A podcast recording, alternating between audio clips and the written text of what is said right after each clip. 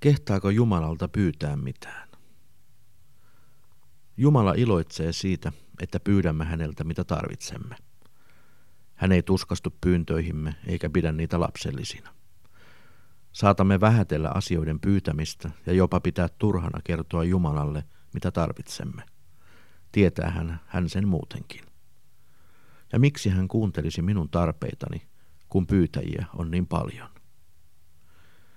Pyytäminen ei ole alkeellisempaa rukousta kuin kiittäminen, ylistäminen, palvonta, toisen puolesta rukoileminen tai hiljainen mietiskely.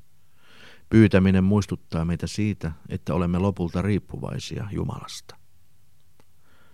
Kun lähestymme Jumalaa pyyntöinemme, muistamme, että koko elämä on lahjaa häneltä. Raamattu on täynnä pyyntörukouksia. Jeesuksen opettama Isä meidän rukouskin on pääasiassa pyyntörukousta. Se neuvoo meitä anomaan jokapäiväistä leipäämme taivaalliselta Isältä. Jeesus kehotti meitä lähestymään isäänsä ujostelematta. Pyytäkää, niin teille annetaan.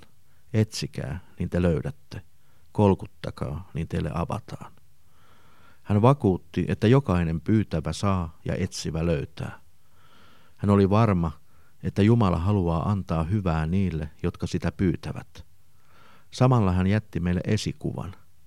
Pyytäjälle ei pidä antaa leivän sijaan kiveä.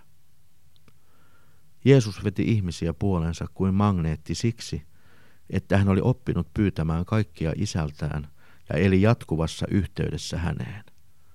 Rukous toi ihmiset hänen luokseen ja vei hänet niiden luokse, jotka muut unohtivat. Kun pyydät Jumalalta sitä, mitä tarvitset, yhteytesi häneen syvenee. Kun pyydät häneltä apua elämäntilanteisiisi, niihin avautuu uusi näkökulma. Kun annat koko elämäsi hänen rakastaviin käsiinsä, opit, mitä välttämättä tarvitset. Rukous asettaa asiat tärkeysjärjestykseen. Jumala iloitsee, kun luotat ja turvaudut häneen. Rukousvastaus ei kuitenkaan aina ole se, mitä halusit.